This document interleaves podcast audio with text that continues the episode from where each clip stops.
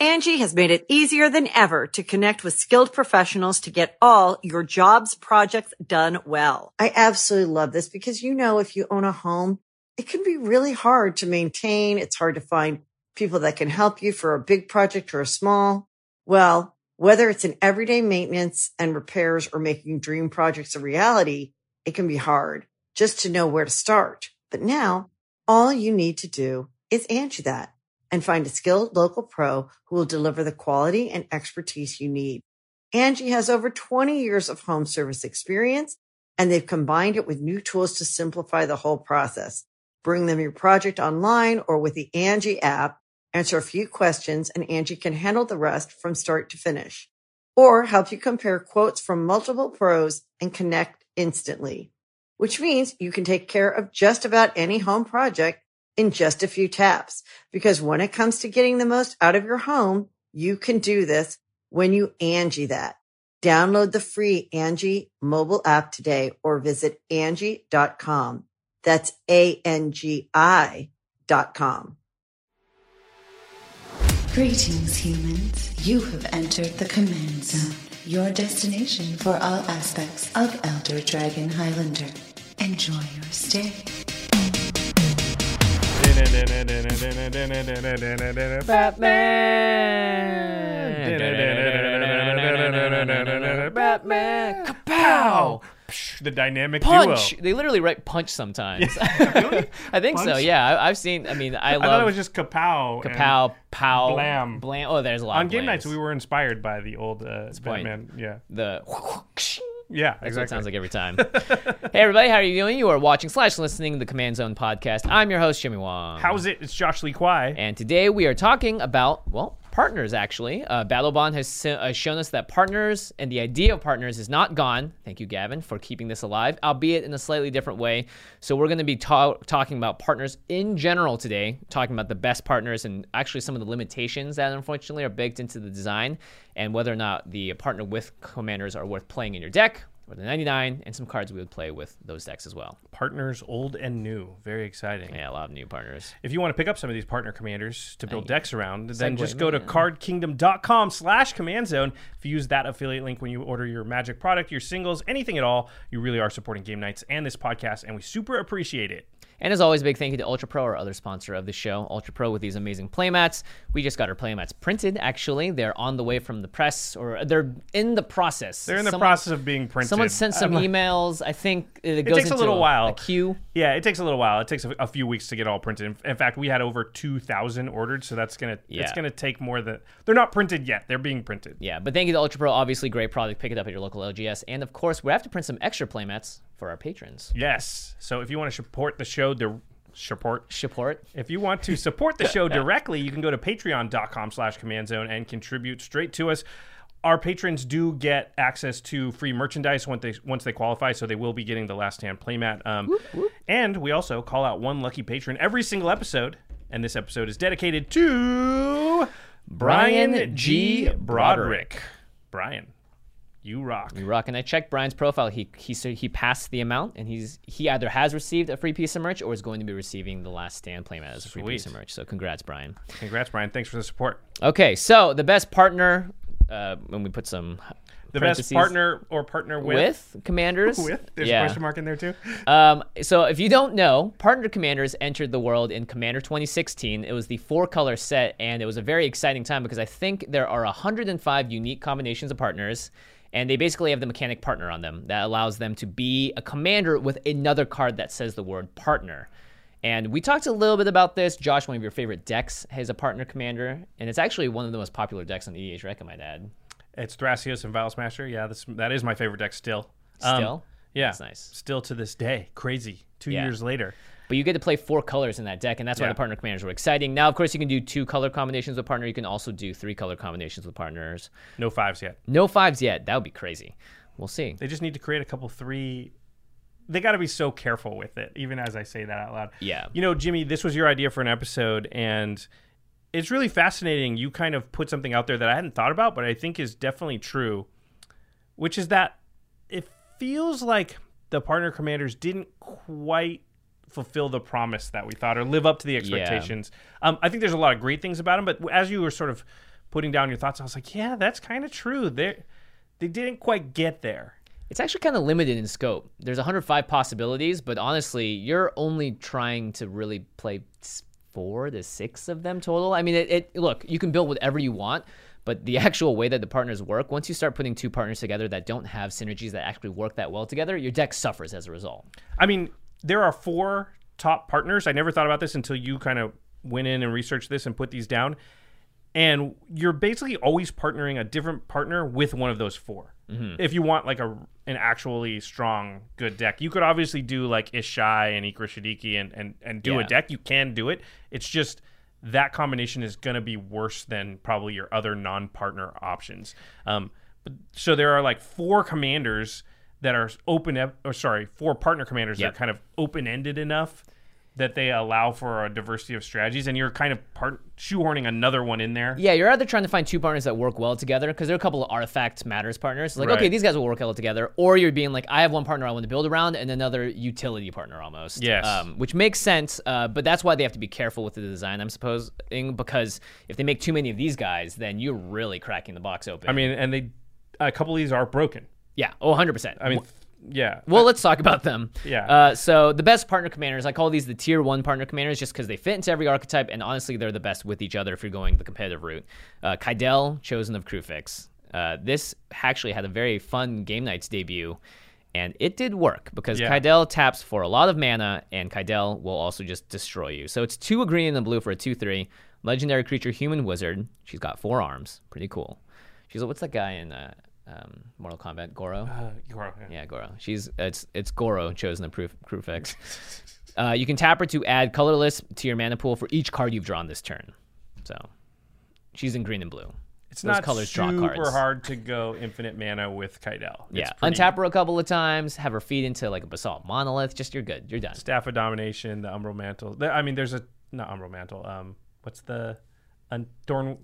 Ah, man, The untapper. I have this deck. I took it apart though after that because it was just like We were just building to the same home run each time, right? Basically like, it was like wheel once, then just untapper with something. oh that, yeah, wheeling. yeah. You just wheel of fortune because you put red with a, a partner with her, and Yeah. then you just make infinite mana every game, and then fireball everybody out or, or the equivalent. Sounds Uh, glorious to me. Yeah, Oh, it was yeah. fun the first few times, and then it was kind of boring. Anyway, so she's extremely powerful. Um, the next one on the list you have here is, I think, the most broken of all of them, and a tier Yeah. one commander just by itself, Thrasios Triton Hero. It's absurd how tier one this is. Yeah, it's a green and a blue for a one-three Merfolk Wizard. Has a partner obviously, and the ability is you can pay four, and then scry one, then reveal the top card of your library. If it's a land, put it onto the battlefield tapped. Otherwise, draw a card. so you scry one, and then you either put the land on the battlefield tap if that's what you want, or you draw the card depending on what it is. This card is card draw and mana ramp on a card. Yep. It's as green blue as it gets. It only costs two mana to play. The activate ability has no colored mana cost. That's that's the big mistake I think here because if you ever create infinite mana, Thrasios draws your entire deck and puts all your lands into, Into play, play, tapped, yeah. But still, that card is insanely broken. You just Um, need one extra turn card with that at that point, or just a way to untap your lands. There's there are untapped permanent cards. a lot of times you don't even need that because if one of your cards, True. If one of, if you created infinite mana, if one of your cards w- was like omniscience or yeah. something, well, you've already made infinite mana, so you can cast all the cards that you drew. Probably, I mean, it could be infinite colorless. Yeah. Anyway, obviously Thrasios just crazy good. and you can literally put him in any partner deck because again, green and blue. We're saying we've always said this the two best colors for commander, as well as just being powerful enough that you don't need to pay color mana for it at all. and the ability goes with anything, right? It's not Yeah. um, It doesn't limit you. specific, Yeah, right? Like, you do I, no matter what strategy I'm playing, do would I like to draw cards? Yes. Yeah. Would I like to mana ramp? Yeah. Uh, Yeah, yeah. Also, yes. Yeah. Both seem like great ways to have more fun playing the game. Uh, the next card, Vial Smasher the Fierce. It's who your Thrasios deck is partnered up with. One, a black and a red for a 2 3 legendary creature, Goblin Berserker. This guy's hilarious. Whenever you cast your first spell each turn. Oh, is it? You're right. You're right. You're right. Actually, she's also the the non Vile Smashing version is in Yeah. uh, cons or I think dragons in the alternate future or past, whatever. Um, okay, whenever you cast your first spell each turn, Vial Smasher deals damage equal to that spell's CMC to an opponent chosen at random. I think this is. partnered. Yeah, I think this doesn't seem overtly powerful, but it goes in any strategy again because do you, would you like to do damage to your opponents? Yeah. Like it's it it's so open ended for free, basically. Yeah, it's so open ended as far as like what it's doing. That it like does it care if you have artifacts? Not particularly. Does it care if you cast instances or sorceries? Not really. Does it care about any tribe? Not specifically. Does it care about you know? I guess the only strategy it wouldn't go with is if you're trying to mill your opponents out Yeah, I guess so. Because you don't care about damage. yeah, I mean damage. We always say combat's like how you win the game. You usually just swing creatures at people, but damage is the other way, and that's why Vial Smasher works. Again, in every single partner deck that you want to put it in, because at no point are you going to be like, I don't want to hurt my opponents. I mean, I would actually say that combat damage is not the way that most uh, games of Commander end, and Vial Yeah. Smasher gives you that alternate way to win. That's not Yeah. combat because Oh, every you deck? Group every hug. deck. Actually, even group hug needs win No, it's conditions. fine because I'm just casting stuff, gumming everything up, and as I'm doing that, I'm doing damage to everybody. Yeah. like it's fine in group hug. Too. It's a great card to be like, it's Vial Smasher's fault, not mine. yeah, Even though I cast it and put it in my deck. Uh, the last sort of tier one of the partner commanders is Timna the Weaver. It's one a white and a black for a 2 2 legendary creature. Human cleric has lifelink. And at the beginning of your post combat main phase, you may pay X life, where X is the number of opponents that were dealt combat damage this turn. And if you do, you draw X- cards. So let's say um, I'm in a four player game and I attack Jimmy with Timna and, you know, Mel with my Elvish Mystic or something. And now they, it's early in the game, they don't have any blockers. Now, as, after combat, before my second main, I pay two life because two opponents have taken combat damage and I draw two cards. Pretty good. And Timna's got lifelink, so, I gain that life back. back. Um, The reason that Timna is in this category, even though she seems a little different than the other t- three, uh, in that it's like, oh, but you have to be attacking and the damage has to hit. If you're doing things like ramping in game with creatures, if you're doing things like casting small spells, or even creatures, or just ways to get damage in, even Timna by herself, if she hits one person once, is more than worth it. I also think that she's a card draw card. Yeah. So, like we were saying with the other, like Kydele, that's ramp. Thrasios, ramp and card draw. Timna, card draw. Yeah. Vial Smasher is the one that I think doesn't fit, but because it's so open ended. Because what do we say every deck wants? This is proving our point. Yeah. Card draw and mana ramp. Um, and Timna's a card draw card. However you however you slice it, Timna's a card draw card. Hey, lifelink is important too. You, know? you never know. You never know. It could be could be a big difference maker. Um, okay, so now let's talk about the second best partner commanders. Now these cards are actually pretty close behind, but all of them do specifically fall into archetypes. Uh, the first is Silas Renn, Seeker Adept. I played this on game nights as well. Got back in Expedition Map a lot of times. It's one in blue and a black for a two-two legendary artifact creature, human with Death Touch. Whenever Silas Renn deals combat damage to a player, choose target artifact card in your graveyard. You may cast that card this turn, and he has partner. So again, he's very specifically looking in your graveyard and for artifacts. So it's a graveyard artifact specific commander, but every deck has artifacts. I mean, who hasn't had their artifacts blown up? Silas Renn is very good, but he's not as open ended as he, the top tier commanders. Still pretty open ended though, as far as like yeah, it's it can be any hard- kind of artifact, and it's not hard to just play a lot of artifacts. True. So it, it especially in these colors. Yeah. It but again, there are definitely strategies where that you can't run Silas with that, right? Yeah. Uh, tribal strategies will be tough. Um, instant and sorcery strategies will be tough. Creature based stuff and artifact based stuff, obviously, but super friends, that would be tough. but Oh, yeah, you can run Thrasios if you're running super friends. So Yeah. yeah, it's just a matter of like how open ended. Um, the next one you have down here is Tana the Bloodsower. Tana is two red and a green for a 2 2 elf druid with trample. 2 2 with trample, huh? Whenever Tana deals combat damage to a player, create that many 1 1 green Saproling creature tokens. So if you can pump her up, you'd make more tokens. If you Um, want to sacrifice tokens, yeah. token based decks, obviously, but still very powerful. Um, you and know, maybe good with something like Timna. Yeah, it's true. Hey, that's a you just made the deck, dude. But again, you're, you're like you said, you're you're in a go wide strategy. You're kind Yeah. of if you were doing an artifact based deck, then Tana probably doesn't help you in that regard. True. Yeah. Uh, the next I have is Reyhan, last of the Abzan, one black and a green for a zero zero human warrior, legendary of course. He enters the battlefield with three. She, again. Oh my gosh, I need to look better at the art. I just base it off the names. Not a Well, good with idea. Vial Smasher, you can't tell either that's true. from the art. It is fierce. Her. She is fierce. Reyhan also very fierce, by the way. Enters the battlefield with three plus one plus one counters for it. So she ends up being a three three for three that costs three mana, obviously. Uh, whenever a creature you control dies or is put into the command zone, if it had one or more plus one plus one counters on it, you may put that many plus one plus one counters on target creature. So if you pair this up with a blue commander, you can sometimes go infinite with like sort of like I think grafting is one of the ways you can go infinite. Oh, interesting. Um, so obviously, like you know, anyone that pl- has played a Ghave deck in the past knows the power of plus one plus one counters and the ability to move them around. So So Reyhan obviously pretty good, but again very focused on the specific thing. But because it says each creature, um, any creatures dies, you can move the counters around. That's actually a really strong utility and a protection card for any deck that cares about plus one plus one counters. But you have to care about plus one plus one counters. Yeah. Again, Thrasios doesn't. It goes with Planeswalker decks. It just decks. goes with planeswalker decks. yeah, it goes with instant and sorcery decks. Reyhan does not. That's not. like kind of a good bear uh, barometer. It's like, does it does it work with a planeswalker deck? Because that's definitely, I'd say, or a group hug deck even. Because that's definitely on the outside fringe strategies. That, I mean, you could say so. that's why Thrasios is so good because the answer to that question, group hug, planeswalker, instant and sorcery deck, anything. Yes. But the only thing you could say, even a mill deck probably would be fine Yeah. with Thrasios. It's not like he's getting in the way. Reyhan does nothing with you know a lot of those strategies. Okay, and the last one in the sort of second tier of partner commanders, and I think this is the closest to a tier one Yeah, I agree. uh, commander. Oh, actually, if it was like two mana less, it probably would be. It's Ravos. I think that's the only reason I didn't put it in the top tier because it, it does cost. It's five. overcosted, yeah. Yeah. So it's Ravos Soultender, three a white and a black, so a five mana two two flying human cleric. It says other creatures you control get plus one plus one, and then it says at the beginning of your upkeep you may return target creature card from your graveyard to your hand.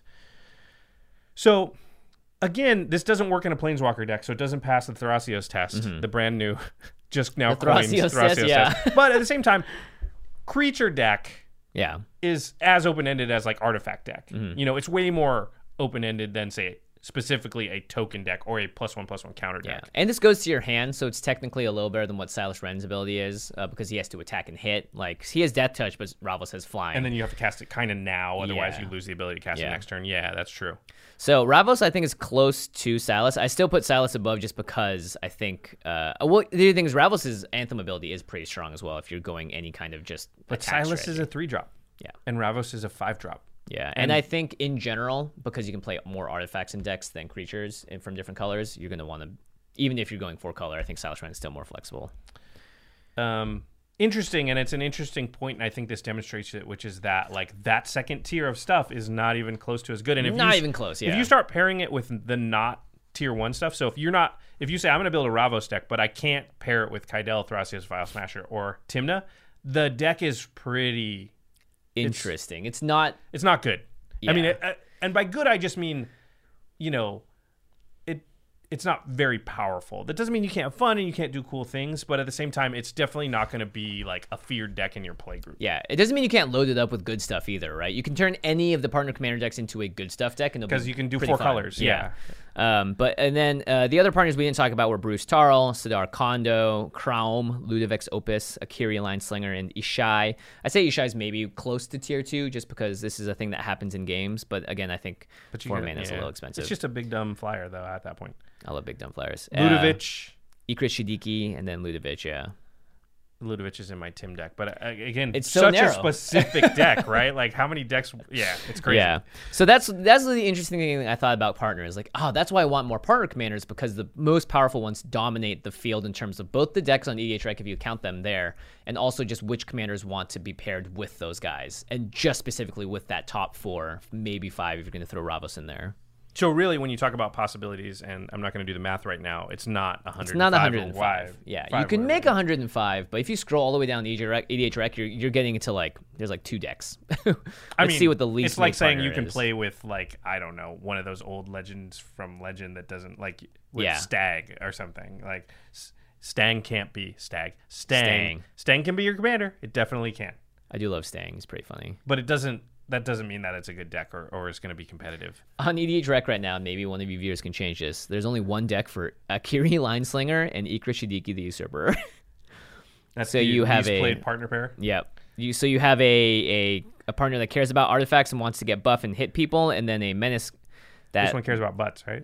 that yeah equals the creature's toughness. Yeah. So and the Akiri gets plus one plus oh, not a toughness bow buff. so But it's an 03 to start. it's another three to start. So yeah, th- at three at the at the baseline ain't so bad. You know. You get four colors. yeah, you and can you can do- you can gain life and then you can hit them. You're missing So- blue, so no wonder you're missing the, the best color. Yeah, it's true.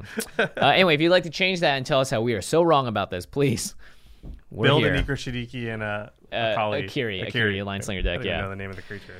Okay, so let's look at partner with commanders. Now, these came out in Battlebond, and the reason that they're different, and honestly, I'm a little upset that they didn't find a way to make partner a little more ubiquitous. But at the same time, you have to preserve the integrity of the set that it's in. Otherwise, you're going to make it a really bad drafting environment for a lot of people that will be affected. So people Well- are saying like this is a Commander Masters, but it isn't because of partner with. I think. I don't think it's a problem within the draft environment. I think it's a problem. I think they were being careful, and I'm glad they were about Yeah. the the Vial Smashers and the Thrasioses and just breaking that. It's see, this is the problem they're going to run into.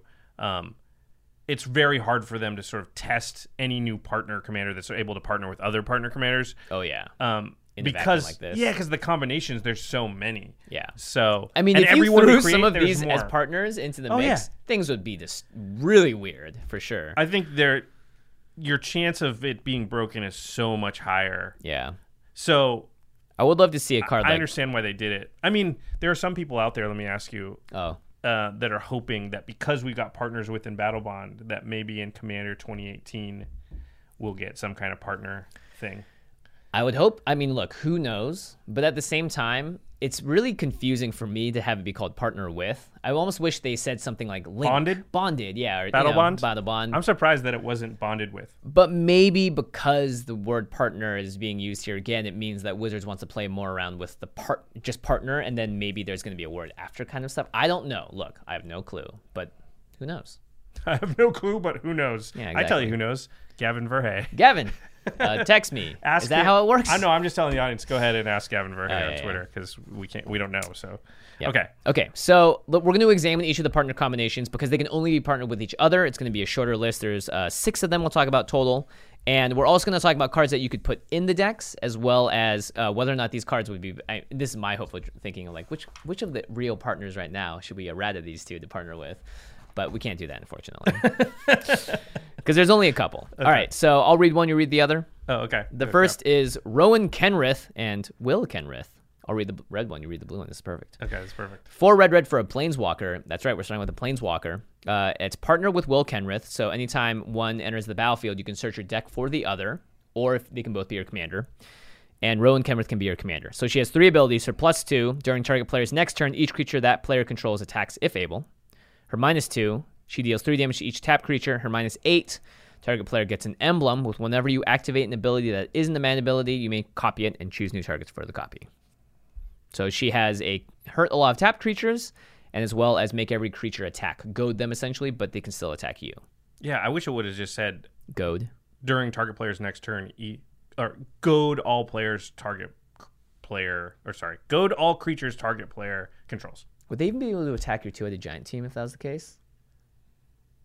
Yeah, because if they're not, because you do the new rule with Dominaria was you do sort of declare your creatures to attack a, A specific player. person, a player, yeah. Yeah, and goad also is, I think once it's down to two play- players, they can attack you, right? The way goad is worded. Yeah, I think so. Um, so it would it would still work. I, I think they just didn't want to add another keyword, another you know, goad's not in the set otherwise. That's true. It's a good point. But um, I mean, Rowan.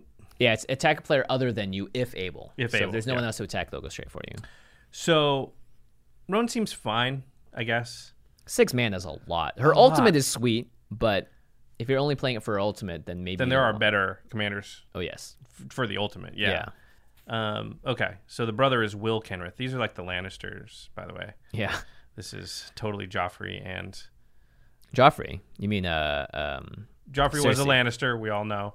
Oh yeah, it's it's Cersei and it's Jaime and, and Cersei. Yeah. Yeah, because they're twins. I don't want to see what's coming out. But this guy looks more like Joffrey That's true. He does. a little bit. He looks definitely like a younger Lannister. He doesn't have the ruggedness that Jaime does. yeah, exactly. And he's still got both. Hands. Both. Okay. Spoiler alert. Uh, Will Kenrith is the blue one. Four blue blue for a four four loyalty planeswalker. Plus two until your next turn. Up to two target creatures each have base power and toughness zero three and lose all abilities. Negative two target player draws two cards until your next turn. Instant sorcery and planeswalker spells that player casts cost two generic mana less to cast. So you don't have to choose yourself with that one. Interesting. Yeah. Um, and then the ultimate negative eight is target player gets an emblem with whenever you cast an instant or sorcery spell, copy it. You may choose new targets for the copy. Again, that's target player. So was Mm-hmm. Rowan.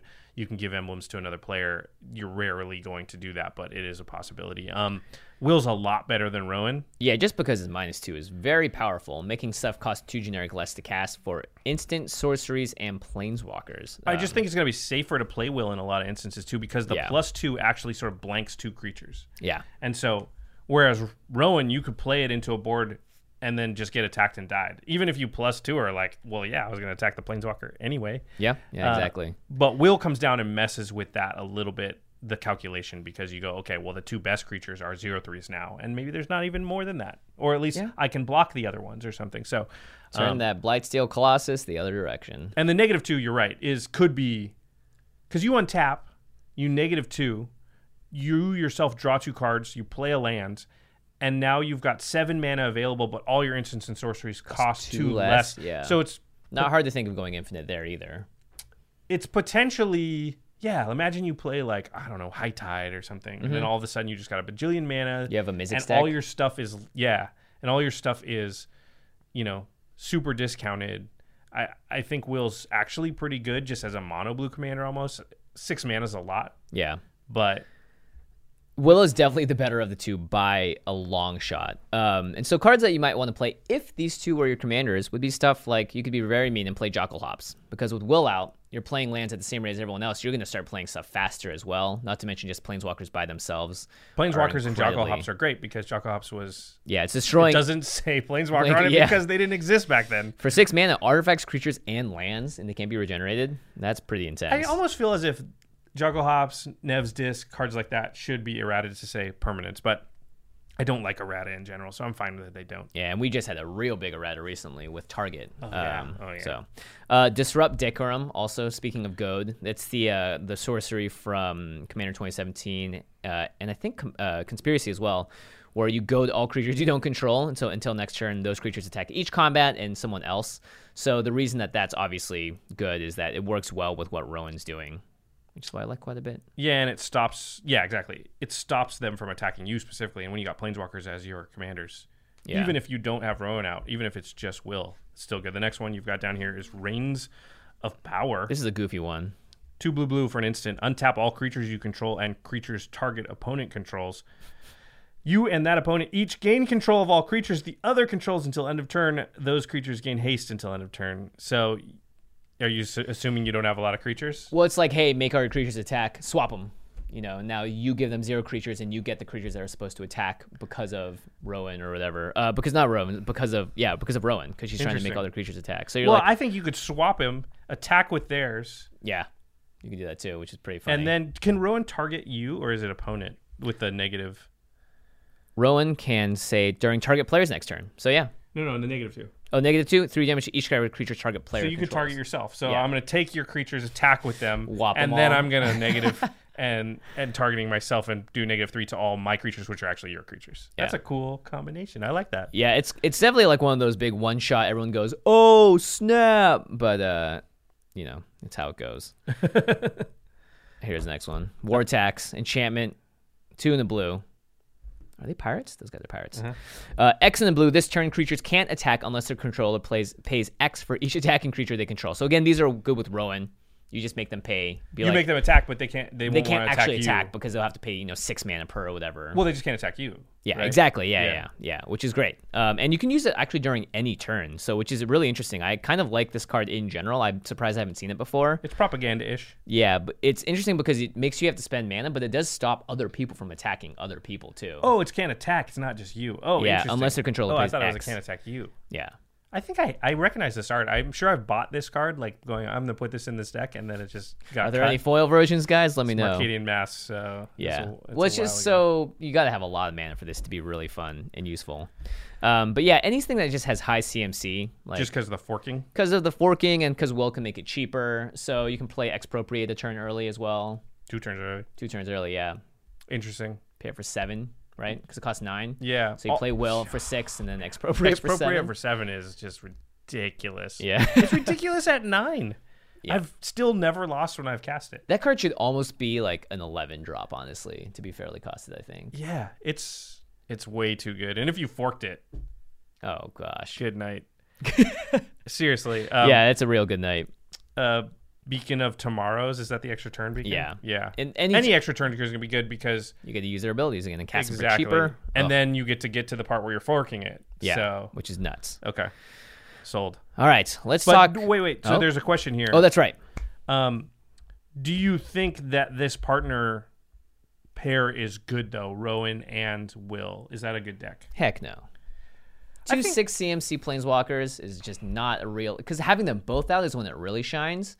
I think you're much better putting this in a deck that has red and blue and would either use one or both their abilities. Because if you think about it, each one of these cards draws a card when they come out, a very specific card, but it draws a card if you play it in the 99, which is a, But it, makes the you, value actually if you play them as partners, they draw, you just start with an extra card out there. you do start with an extra here's card. here's the too. thing: they can't be worse than just Will is by himself, True.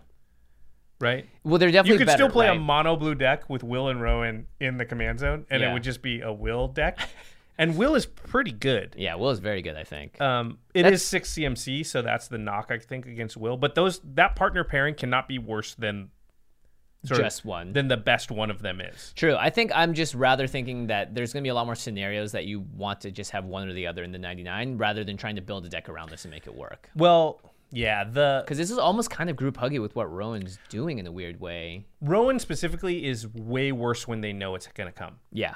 Will's. Will's fine, um, but Rowan is the type of creature you don't you like you wouldn't want to attack if Mm-hmm. you know they can play Rowan next turn because they can player and immediately do three to all of your creatures that attacked. So you'd be like, okay, they're out five mana next man next um, turn they'll be at six. I'm not going to attack with my creatures with three toughness right now. Because they can all get zapped by Rowan. Yeah. But on the other hand, if you don't even know Rowan's in the deck or if they have it in their hand, then that that card becomes more powerful because when it's sneaky, it's like a pseudo board wipe too. Yeah. Yeah, it's interesting. I honestly, I think the partner pairing, if there are cool decks to be made, they're, they'll be fun. But I would rather, I think they're more, much more powerful if you have a couple more colors than just blue and red to play with them. That's yeah. my. I mean, you want thoughts. green, obviously. Yeah, you definitely. Want green. But want if green. you're gonna doubling season into somebody's ultimate, these neither of these win you the game on the spot. You rather just do one of the commanders that does. I mean, if that's your thing, which it'll be more people's thing because more doubling seasons are gonna be out there. And The other fine. thing though is that you will play Will in the Planeswalker deck. He makes your Planeswalkers Yeah. cheaper. You know. and he protects. Could you imagine protects playing, your board. Could you imagine playing two Planeswalkers in one turn because of Will? Because they both cost two less. That's crazy. Yeah, that is crazy. Okay, um, let's go on to our our preview cards. Zndrsplt. I have Wisdom and Okaun. I have Chaos. Um, we've talked about these every episode. Do we have to read them again? Okay, fine. No. You Zinder know? Split. They, Zndrsplt is four and a blue for a one four homunculus, and at the beginning of your up what of your Combat. combat, you flip a coin until you lose a flip, and then whenever a player wins a flip, you draw a card. Or So yeah, you're you have a fifty percent chance to draw one card just with Zndrsplt. just with. Ender Split, and then after that you have a twenty five percent to draw two in a row, and then whatever it goes down from there. Because if you win two in a row, you draw two cards. That's pretty sweet, actually. I'll take. Hey, if you told me every turn I had a twenty five percent chance to draw two cards and a little less chance to draw three, and even less to draw four, I'd be like, Uh, I'm ah, not a count me in. mathematician, but how does that average out cards per turn? It's slightly more than 50. It's better than. Scry.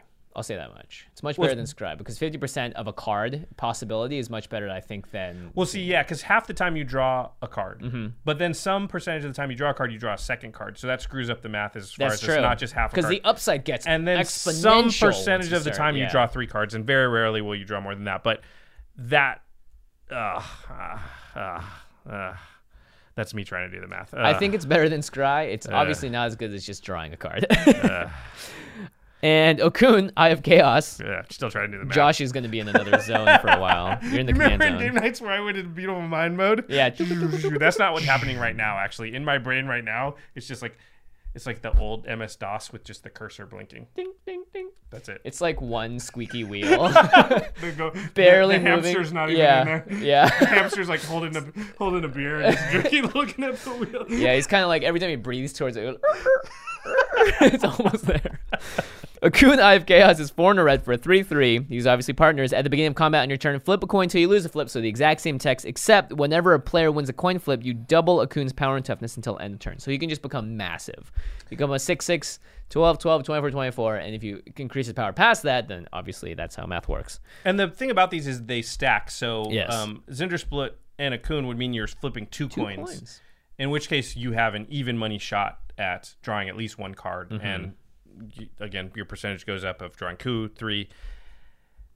Yeah, I don't know. I mean, I love these guys actually because it makes a coin flip deck a real thing. A card shot up in price thanks to this deck, uh, and it's called Krark's Thumb. Oh yeah, I, have a couple of these luckily because I was Nice. building a coin flip deck years ago. Remember when I was building a chaos deck? Yes. Well, it ended Josh's amazing chaos deck. which was no fun, but I, I, it ended up not being any coin flip cards. But when I was originally building it, I just ordered all the coin flip cards, thinking like, oh, these will go in, and then I cut that sub theme out of it.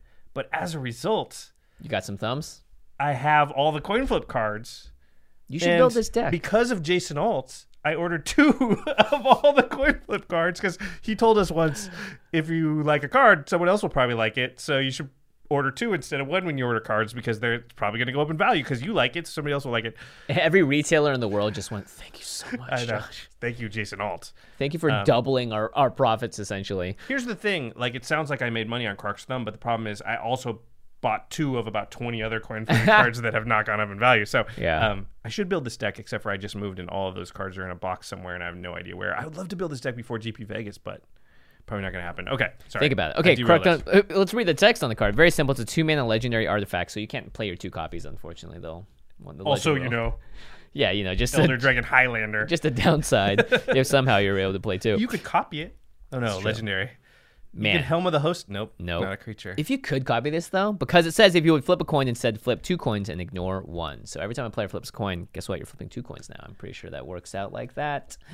So if you flip two coins, That's kind and of you win both the flips, and you can still ignore one. You're still drawing two cards. So obviously incredibly good with Xander Split or Zndrsplt. oh man, this is making me excited about that deck. I gotta now. I gotta open 50 million boxes. That was to actually the find out. entire point of this episode to make you build make- that. Yeah, in my stead.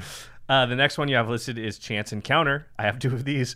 Two red Really? red for an enchantment. It says flip a coin on it. That's true. Two red red enchantments. Whenever you win a coin flip, put a uh, luck counter on Chance Encounter.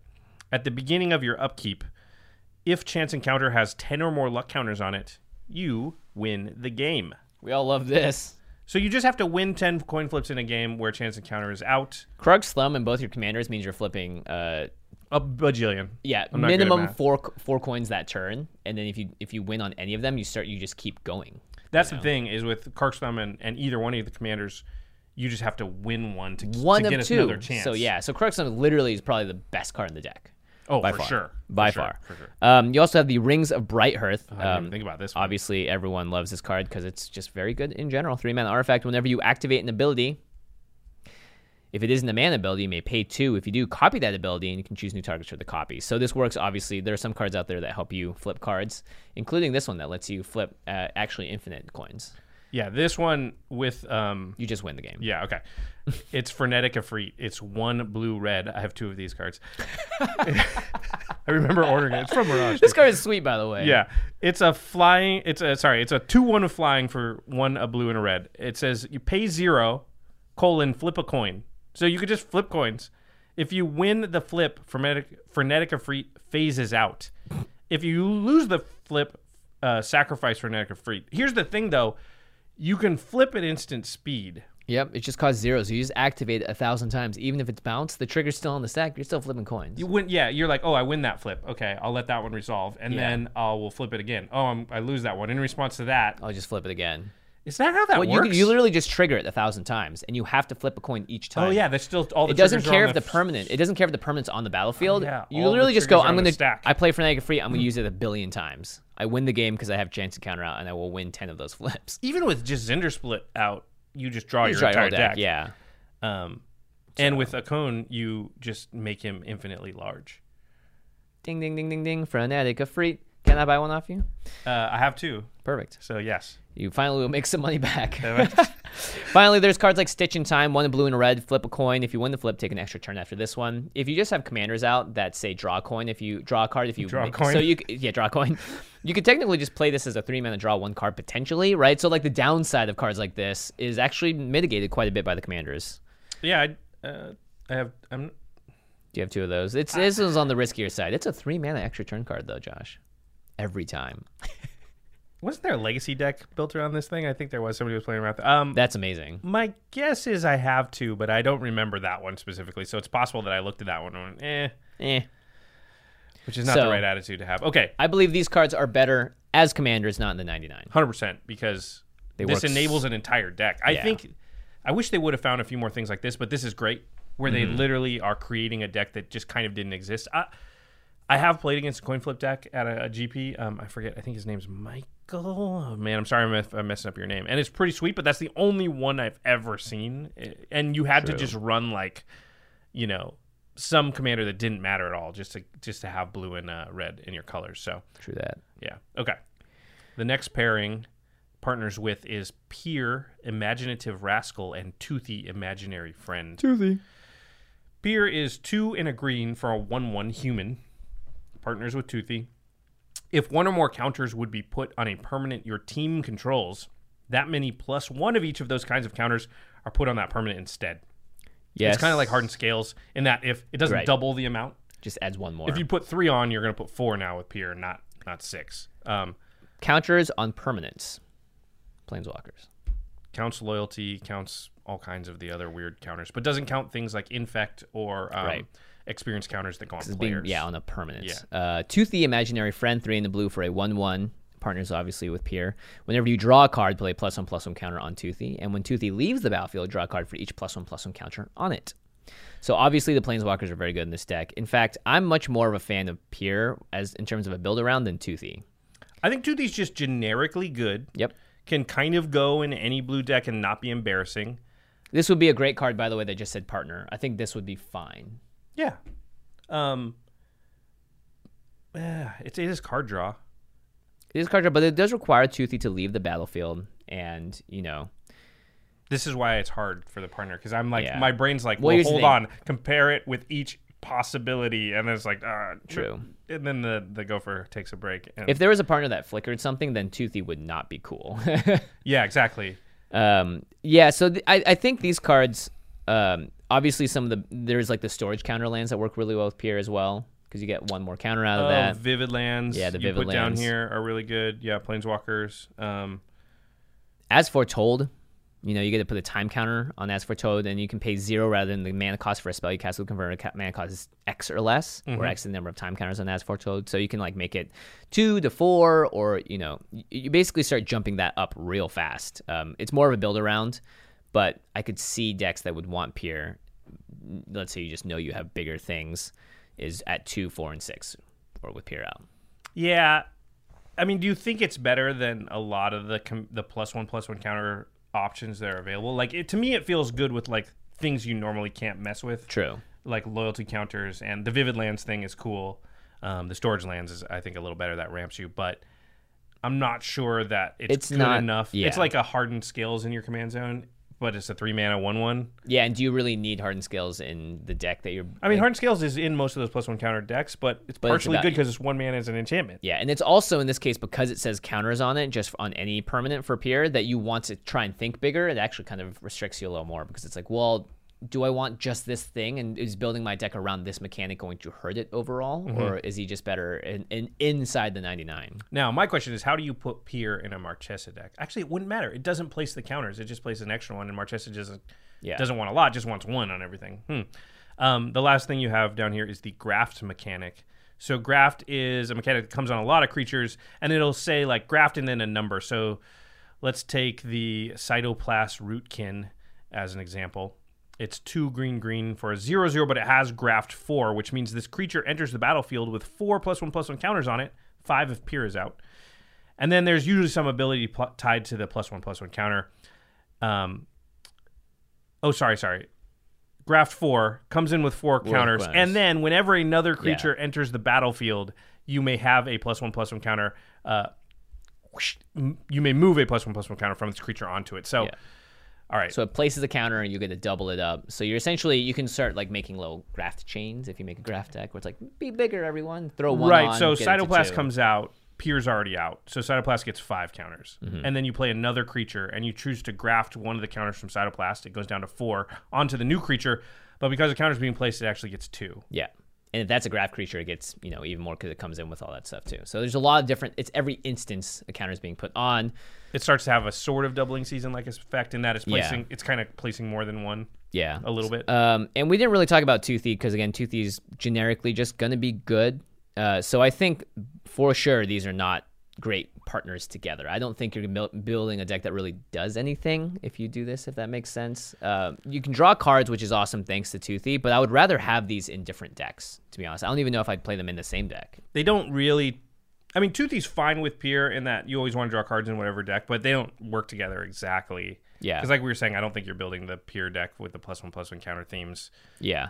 It's interesting because the drawing cards is the important part about Toothy, and, and Pir doesn't help you draw cards, if that makes sense. Yeah. That's what would really take it over the top if Pir I mean, it was, helps you put on more counters, which helps would you put on counters, more cards. more cards, but there's like that one extra step that just kind of holds it back a little bit, I think, from I would rather having it have it be in the 99. Here's the thing: that deck would still be fine though, Yeah. Oh yeah, I think the deck would be fine. because it's gonna draw cards. Like it's gonna do it a little bit slower than maybe some of the other Yeah. Simic options, but still better than all the Boros options. so Well, when you put it like that, Josh. that deck won't be bad. But yeah, I agree. I, I would say in the 99. I think they're they're not even in the 99 together most of the time. They're in different decks. All right, next up we have Virtus the Veiled and Gorm the Great. I love these names. So Virtus the Veiled is a two and a th- uh, two and a black for a one-one partner with Gorm and has Death Touch. Whenever it deals combat damage to a player, that player loses half their life rounded up. So it's a three mana one-one Death Touch. But here's the thing: it's not going to really find that many ways to get in for combat. That's for sure. Well, unless Gorm the Great's out, because Gorm the Great is three and a green for a two seven with vigilance, and Gorm the Great must be blocked if able, and Gorm the Great must be blocked by two or more creatures if able. So he sort of stands in front with his two big arms, trying to block as many creatures as possible. And then behind him, Virtus is like, I'm coming in. And then stabs him for a giant Quietus Spike level of damage. If they have two or less creatures, and you have both these creatures out, then they're going They're going down. they're going they're losing half their life. and maybe all of their life if you're going to play it with cards like uh, Exquisite Blood. And then you combine that with Sanguine Bond. well, you don't even need Virtus Yeah. or Gorm for that to That's work. That's true. That's true. Uh, but Exquisite Blood is a, a deck that you could play in this deck. Uh, Wound Reflection is the one that really just kills them on the spot because it, it's at the end of I think every uh, At each, end step. end- yeah. end step, yeah, Yeah. They lose life equal to the amount of life they lost that turn. So if they lost half their life, they lose the other half. Not Um, to mention that as, this begins at the beginning of each end step, and it's each opponent, so it affects your opponent's combats as well when they start fighting each other. And the great thing about Wound Reflection is you can do it afterwards, right? So you attack and Virtus gets through, and maybe they think, uh, I'm at 30, it's 15 damage. I'm Yeah. going to take it rather than block with something because Virtus has Death Touch, and I'll just go to 15. It's not the best, but I'll be okay. Mm-hmm. And then you play Wound Reflection afterwards. And they're like, And they're like, that's not okay. It's not okay. I'm losing the rest of my life. Uh, the Archfiend of Despair is a new card from Battlebond that does basically the same thing. Uh, and then the last card I had here was Infiltration Lens. This is a weird card from Scars of Mirrodin. It's a one mana equipment that you normally wouldn't play, but it says whenever equipped creature becomes blocked by a creature, you may draw two cards. Equip one. Oh, so you put out a creature that kind of have to block. Yeah, like there, it's you know, it's It works same- on Gorm too. Yeah, yeah, it works on really well on Gorm. But uh, Would it? Would it? Uh, I shouldn't ask these questions because we. Get I believe it will trigger multiple times, or it's only once. I'm not sure. So all possibilities. all possibilities. That's how I that's how I make the show work for me, Josh. I say both things and say it really convincingly. And hey, you know what? It's gonna be Either true. either either one way. could happen. Yeah. See, I'm I'm just constantly winning here on the show. All I want to do is win, win, win, win, Win, win. win, win. Uh, but I believe it will trigger multiple times. You know, it will say it Ask probably. a judge Yeah, ask a about judge. that one because I don't want to Google it right now. Although we are, I mean, commander players are closer to judges than most players, I believe. If we that's true, to that's really bad because we're, we mess up rules constantly. Yeah, we. Well, it's also because we have to always think about these ridiculous interactions. it's true. I Um, think both these cards are better than the 99. I think Virtus the Veil is just a fun one to put in the deck if you are running a wound reflection kind of deck. Or Alesha, who smiles Yeah. at death. Some way to cheat it out. Uh, it's an Azra assassin. If it was a demon, you could do like Yeah. Kaalia or Kaalia something, for but sure. you can't. Kaalia has Master of Cruelties, which is a demon, I believe. Yeah, and we mentioned Gorm in like a Doran deck or something. I think Mm-hmm. would probably be pretty good because you are forcing people to block it. So like your Oracle of Mul Daya is just going to die to that thing, right? True. So it can kind of pick off their little, you know, Yeah, it's a 2/7. seedborn muses. People don't want to block with certain. A lot of creatures that people play aren't there to ever block ever. Yeah. And so Gorm can kind of eat those things depending. Obviously, you can't eat seedborn unless it's in a Doran deck or something like that. But it's interesting. We'll see what happens. I don't think Gorm's very good. No. Virtus is the by far the better one, and even that, it's just tough. If you have to deal combat damage, Yeah. I mean, how many times have you ever been hit by a what is it, Sire of Insanity, or it's very rare. Oh, Master of Cruelties. Master of Cruelties. They have to sneak it out. It's it's just hard, right? It. Let's say you board wipe and then maybe you do like a creature with a haste. Like how many, literally, how many times have you ever been hit by a Master of Cruelties? I think twice, and it was only because of Kaalia sneaking it in. So not very many. Not very times. many, Yeah, no. it's just a rare thing. Okay, so we have Sylvia Brightspear and Khorvath Brightflame. Um, we're not going to spend much time on this. Sylvia basically is a white card that's a 2 2 double strike, and dragons your team control have double strike. And Khorvath is 5 and a red for a 3 4 red card. Uh, their partner is Flying Haste, and it says Knights your team controls have Flying and Haste. All your knights jump on the back of dragons. Yeah, and Sylvia makes all your dragons double strike because it's the human slashing Giving it a and the lance. dragon breathing fire. Here's the thing. It's Boros. If you play this as you Boros your commanders, like you're just really shooting yourself in the foot here. I mean, you have to pick one. So you're either a knight deck or a dragon deck, right? Because I'd rather be a dragon deck. But then uh, you might as well just go with one of the five colors or the scion or something. yeah. So I think it, you got to be a knight deck. In which case, in which case, uh, you're a knight deck. And you're not playing Khorvath and Sylvia as your, you know, like you'd want to do a knight deck with a more more colors. That's all I got to say. They're red and white. These are nuts and limited, but real bad in Commander. The only no, they need to make new every time. Every time, Boros commanders every time are just like boring. Good for limited most times. Uh, Like Aurelia, like guess that so. card is absurd. Well, limited. yeah. okay. Well, I mean, you're not wrong. Look, I got to give it some. We already tried to break Boros, and at the end of it, Josh and I, I was still, I was still like, it's still bad. It's just to break Boros, you just make a bad yeah, like Simic wannabe deck, so that doesn't even break it. Okay. yeah, Um, the next pairing is Krav. This is the last one, right? yeah. Krav the Unredeemed and Regna the Redeemer. So Krav is four and a black for a three three. You can pay a black, sacrifice X creatures, and then target player draws X cards and gains X life. Where, uh, uh, sorry, and then you put X one one counters on Krav. So you pay a black, sacrifice three creatures. Target player, usually yourself, draws three cards, gains three life, and Krav becomes a six six now. Yep. Regna is five and a white for a 4 4 flyer. At the beginning of each end step, if your team gained life this turn, create two 1 1 white warrior creature tokens. Again, in Commander, your team is you, usually, which means that if you activated Krav, you will have gained life and drawn cards, and then Regna will then trigger on the end step and create two more warrior creature tokens for you that you can then sack to Krav. We talked about this last episode, Yeah. and that kind of gets you in this nice loop where it's giving you the fodder to sack to draw the cards and gain the life to give you the fodder to sack to continue that.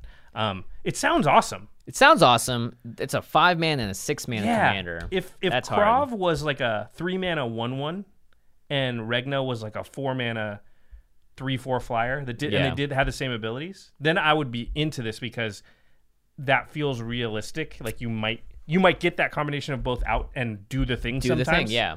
And that's what like it feels like the good partner combinations are, is they both support each other in the same way that Zndrsplt and uh, Okaun do as well. And add a CMC on the curve that's reasonable. yeah, turn five, then turn six. That's count. That's costing all your mana on both those turns.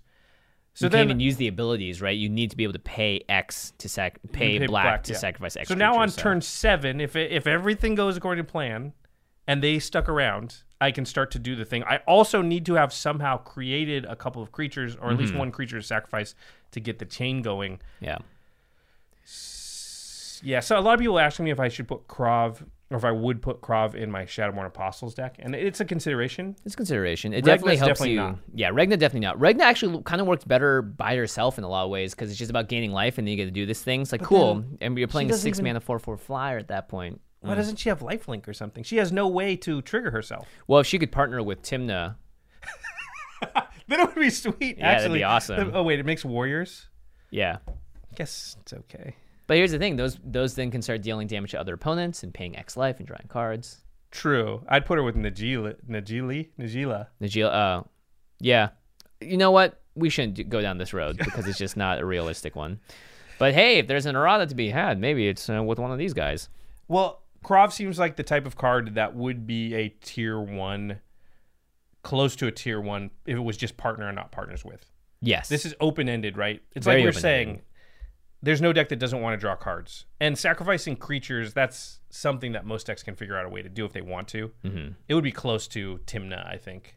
Imagine if he was in a deck that made a lot of tokens, Yeah. like you know. I mean, you can do that Tana, now. the Bloodsower too. Yeah. Yeah, you can do that now. true. But You can put them inside the, but it'd be amazing again. So, Yeah. but that's the thing. Like, the reason that we can't do it again, it would just break a lot of things and be a nightmare to balance both a limited set and that at the same time. But you know, I could see a world where there's some functional errata, maybe with some guidance, being like, look, out of all of these, three of these are okay with partners. Yeah. I mean, it would be sweet, but they won't do that. Yeah, Because they could have done that with Unstable and been like, listen, it'd be so much simpler. true. These are just legal in Commander. They could, like, they didn't do that. I don't know why. Okay. That's another subject. Bandwidth probably. All right so that is it for this episode guys but we have some more fun things coming up. It's called to the listeners. I want to know if you if you've just been screaming at your podcast machine.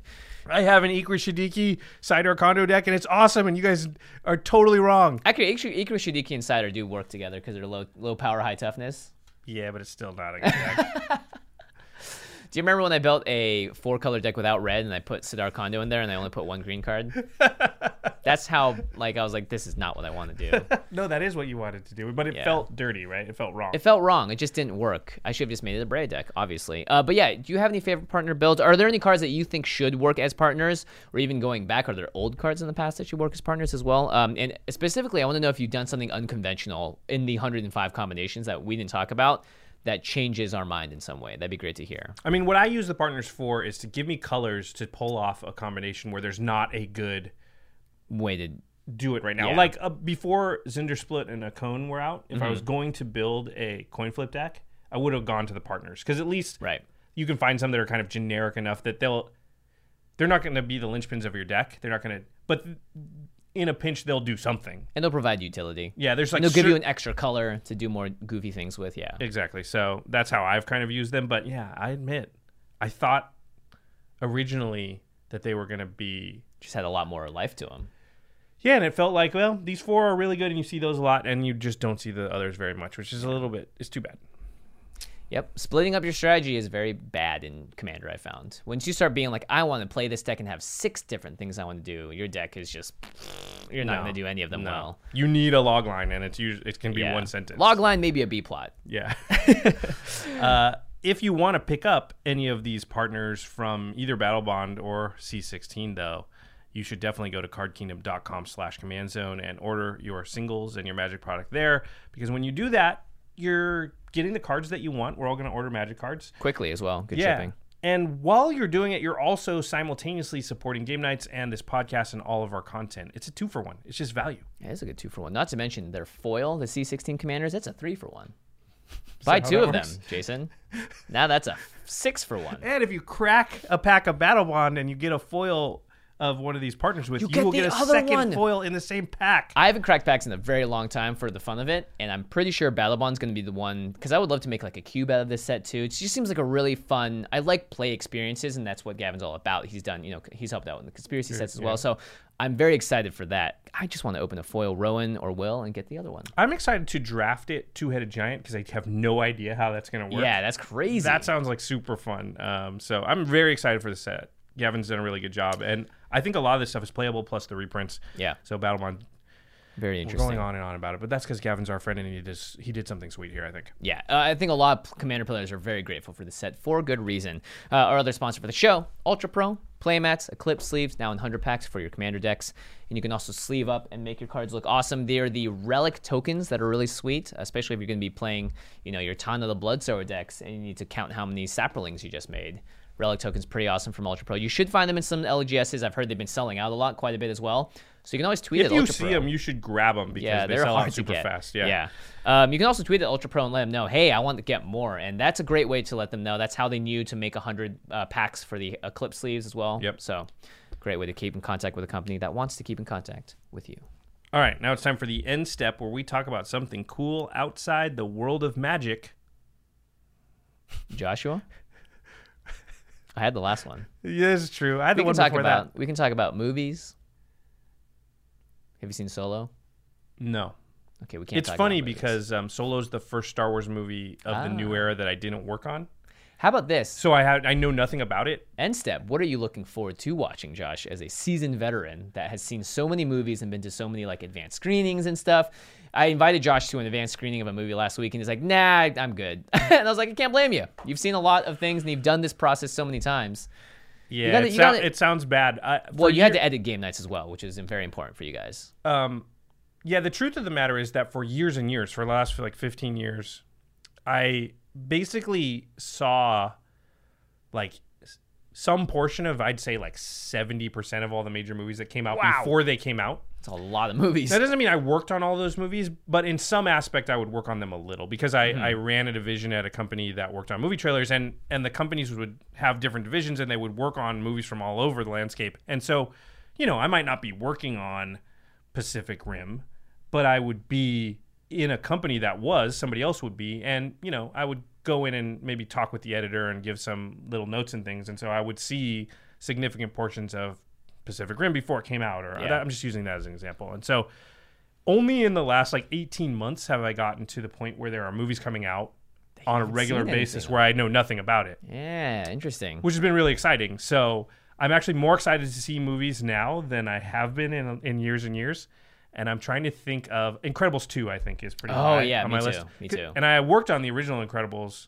That's how old I am. Um, I to- Sixty-five. yeah, I used to work on Pixar movies. So that I would say that's probably of this summer my most looking forward to from now. How about you? What?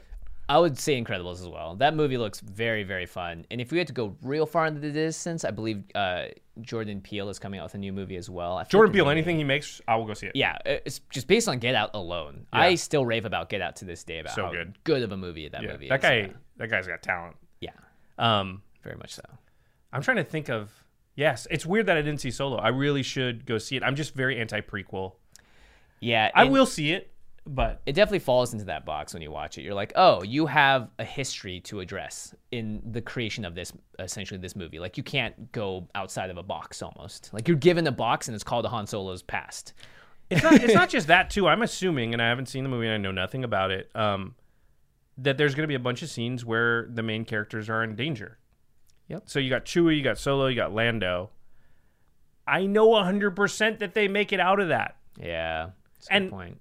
And that's just sort of ruins a basic tenet of storytelling of like what happens next, uh, which I always find dissatisfying. I think flashbacks are fine. People Mm-hmm. often sort of throw Godfather 2 out there as like a prequel, but it's not because there's a storyline in Godfather 2 that's advancing in Right. the present that I don't know the end to.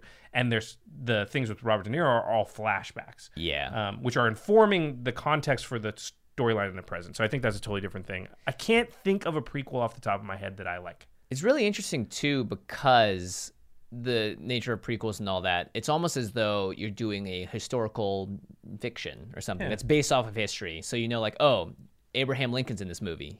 He's probably gonna. We, I kind of know how his story ends, right? So you spoil that part of the suspense for you, or because in this case, it's like Han Solo is not real. Right, but he has a history now, and he has a full blown like.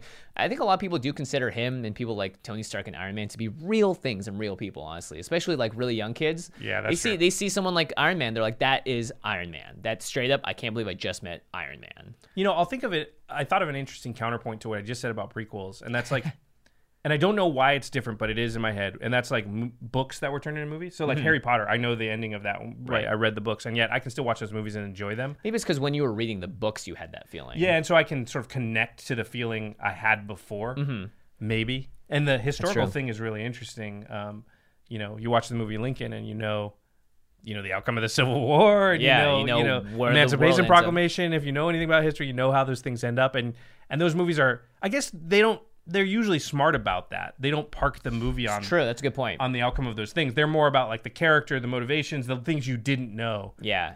I and guess- it, and it also convinces you that it may not happen. I remember thinking in Lincoln, like, oh my gosh, is this actually going to work? It seems like the odds are stacked against them. It seems like I had a bad feeling about this. bringing it all back to Star All Wars. back to Star Wars, yeah. Okay, well, um, I would encourage everybody out there to go see Solo though, because I know everybody uh, worked really hard on those movies and they're a little disappointed with the outcome. So you know, Yeah, the box office wasn't too great. I enjoyed it quite a bit. I ate popcorn and I laid back in the seat that reclined in the theater, and I was like, "This is it. This is a summer movie experience." And I if you asked me to recount to you a lot of the details, I probably wouldn't be able to. Uh, there's a my friend had a great quote that I always love, which is like you know we went to see like Transformers, one of the Transformers, the bad mm-hmm. ones, and and at the end of it, he was like, you know that movie wasn't good, but it was loud. you know that's kind of summer and it's totally fine. You eat popcorn, you Yeah. you, you you know you have some fun with your friends, and that's really that's a valid reason to go see a movie. Hundred percent, hundred percent. All right, uh, now moving on to the cleanup step where we don't talk about movies for twenty minutes. We should just have a movie podcast, Josh. if you want to to like listen to some people that actually one do have a movie podcast and two would like to have a movie podcast, then you should listen to Master of Modern because Ben Bateman has a podcast, uh, maybe multiple podcasts about They've been expanding, movie- yeah, action movies. Ben does a lot of just cover it. It's it's really interesting network of podcasts and a lot of other radio. Actually, it's really fun. And Kess, Alex Kessler, who's the other co host of Master of Modern, would love to have a, um probably a million podcasts about movies. That guy, Yeah, just- that guy. He would probably. I can imagine him listening to us talking about Solo in this very weird, technical, and precise way, and he's just thinking about the billions of things about the story and the lore and how it changed X, Oh, Y, and he would Z. know every detail. and, Yeah, and like- how that's the really the important thing is the shape of the universe, the extended universe now, not about whether or not prequels are better because you know the outcome. he also loves Star Wars like no True. one. He's the biggest Star Wars fan I know. Uh, and they those guys also, as it turns out, they know a lot about magic, specifically the modern format, and they talk about it on their podcast, which is why it's called the Mo- Masters of Modern.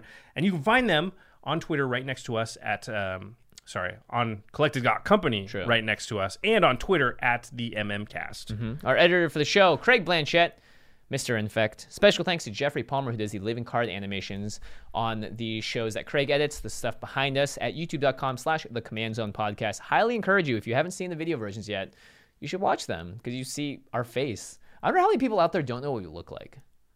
Uh, less these days probably in the in the old days when we got most of our downloads were listens on audio but now our audience is like 70% on youtube Cool. and jimmy is famous so that more people know jimmy's face But, but from with what? the hair they're like i don't know is that still jimmy how is he constantly waking up right before he starts the podcast? I don't get it. Is he just napping all day? yes the answer is yes I ho- God, I wish. oh one more thing is this the last episode that comes out before gp vegas no i think there's two but anyway gp vegas if Yeah, you're going to there's be two. there look for me i think jimmy's probably not going to make I, it I right now it's looking like I flipped the coin. Before it was a coin flip. Now it's definitely Now it's a coin flip with Krark's thumb, with but on Krark's the other thumb, side. On the other it's side, like your yeah. opponent has We're, Krark's we're thumb. looking very unlikely that I will be I will be able to make it this time. Yeah, which is a unfortunately. bummer. But please come find me. Uh, I will be at the Commander Championship event on Friday the 15th um, at 11 a.m. Find me there. Get your cool Sol Ring playmat. Oh yeah. And also, I'll just be there. Follow me on Twitter at Josh Lee Kwai because I'll be tweeting about where I'm at and Yeah. uh, looking for games. And large segments of Commander games tend to follow me around these events, follow us around these events. So if you find me, you'll find Commander players. Yes, for sure. And that's the best part about the GPs for me is sitting around playing a bunch of Commander with people or occasionally signing up for sealed events too with Josh. Because you'll be doing a couple, I'm sure. Ooh, that brushed my head. Nice. Brush the head. I was trying to fix the hair. Thanks. All right, everybody. We'll see you next time.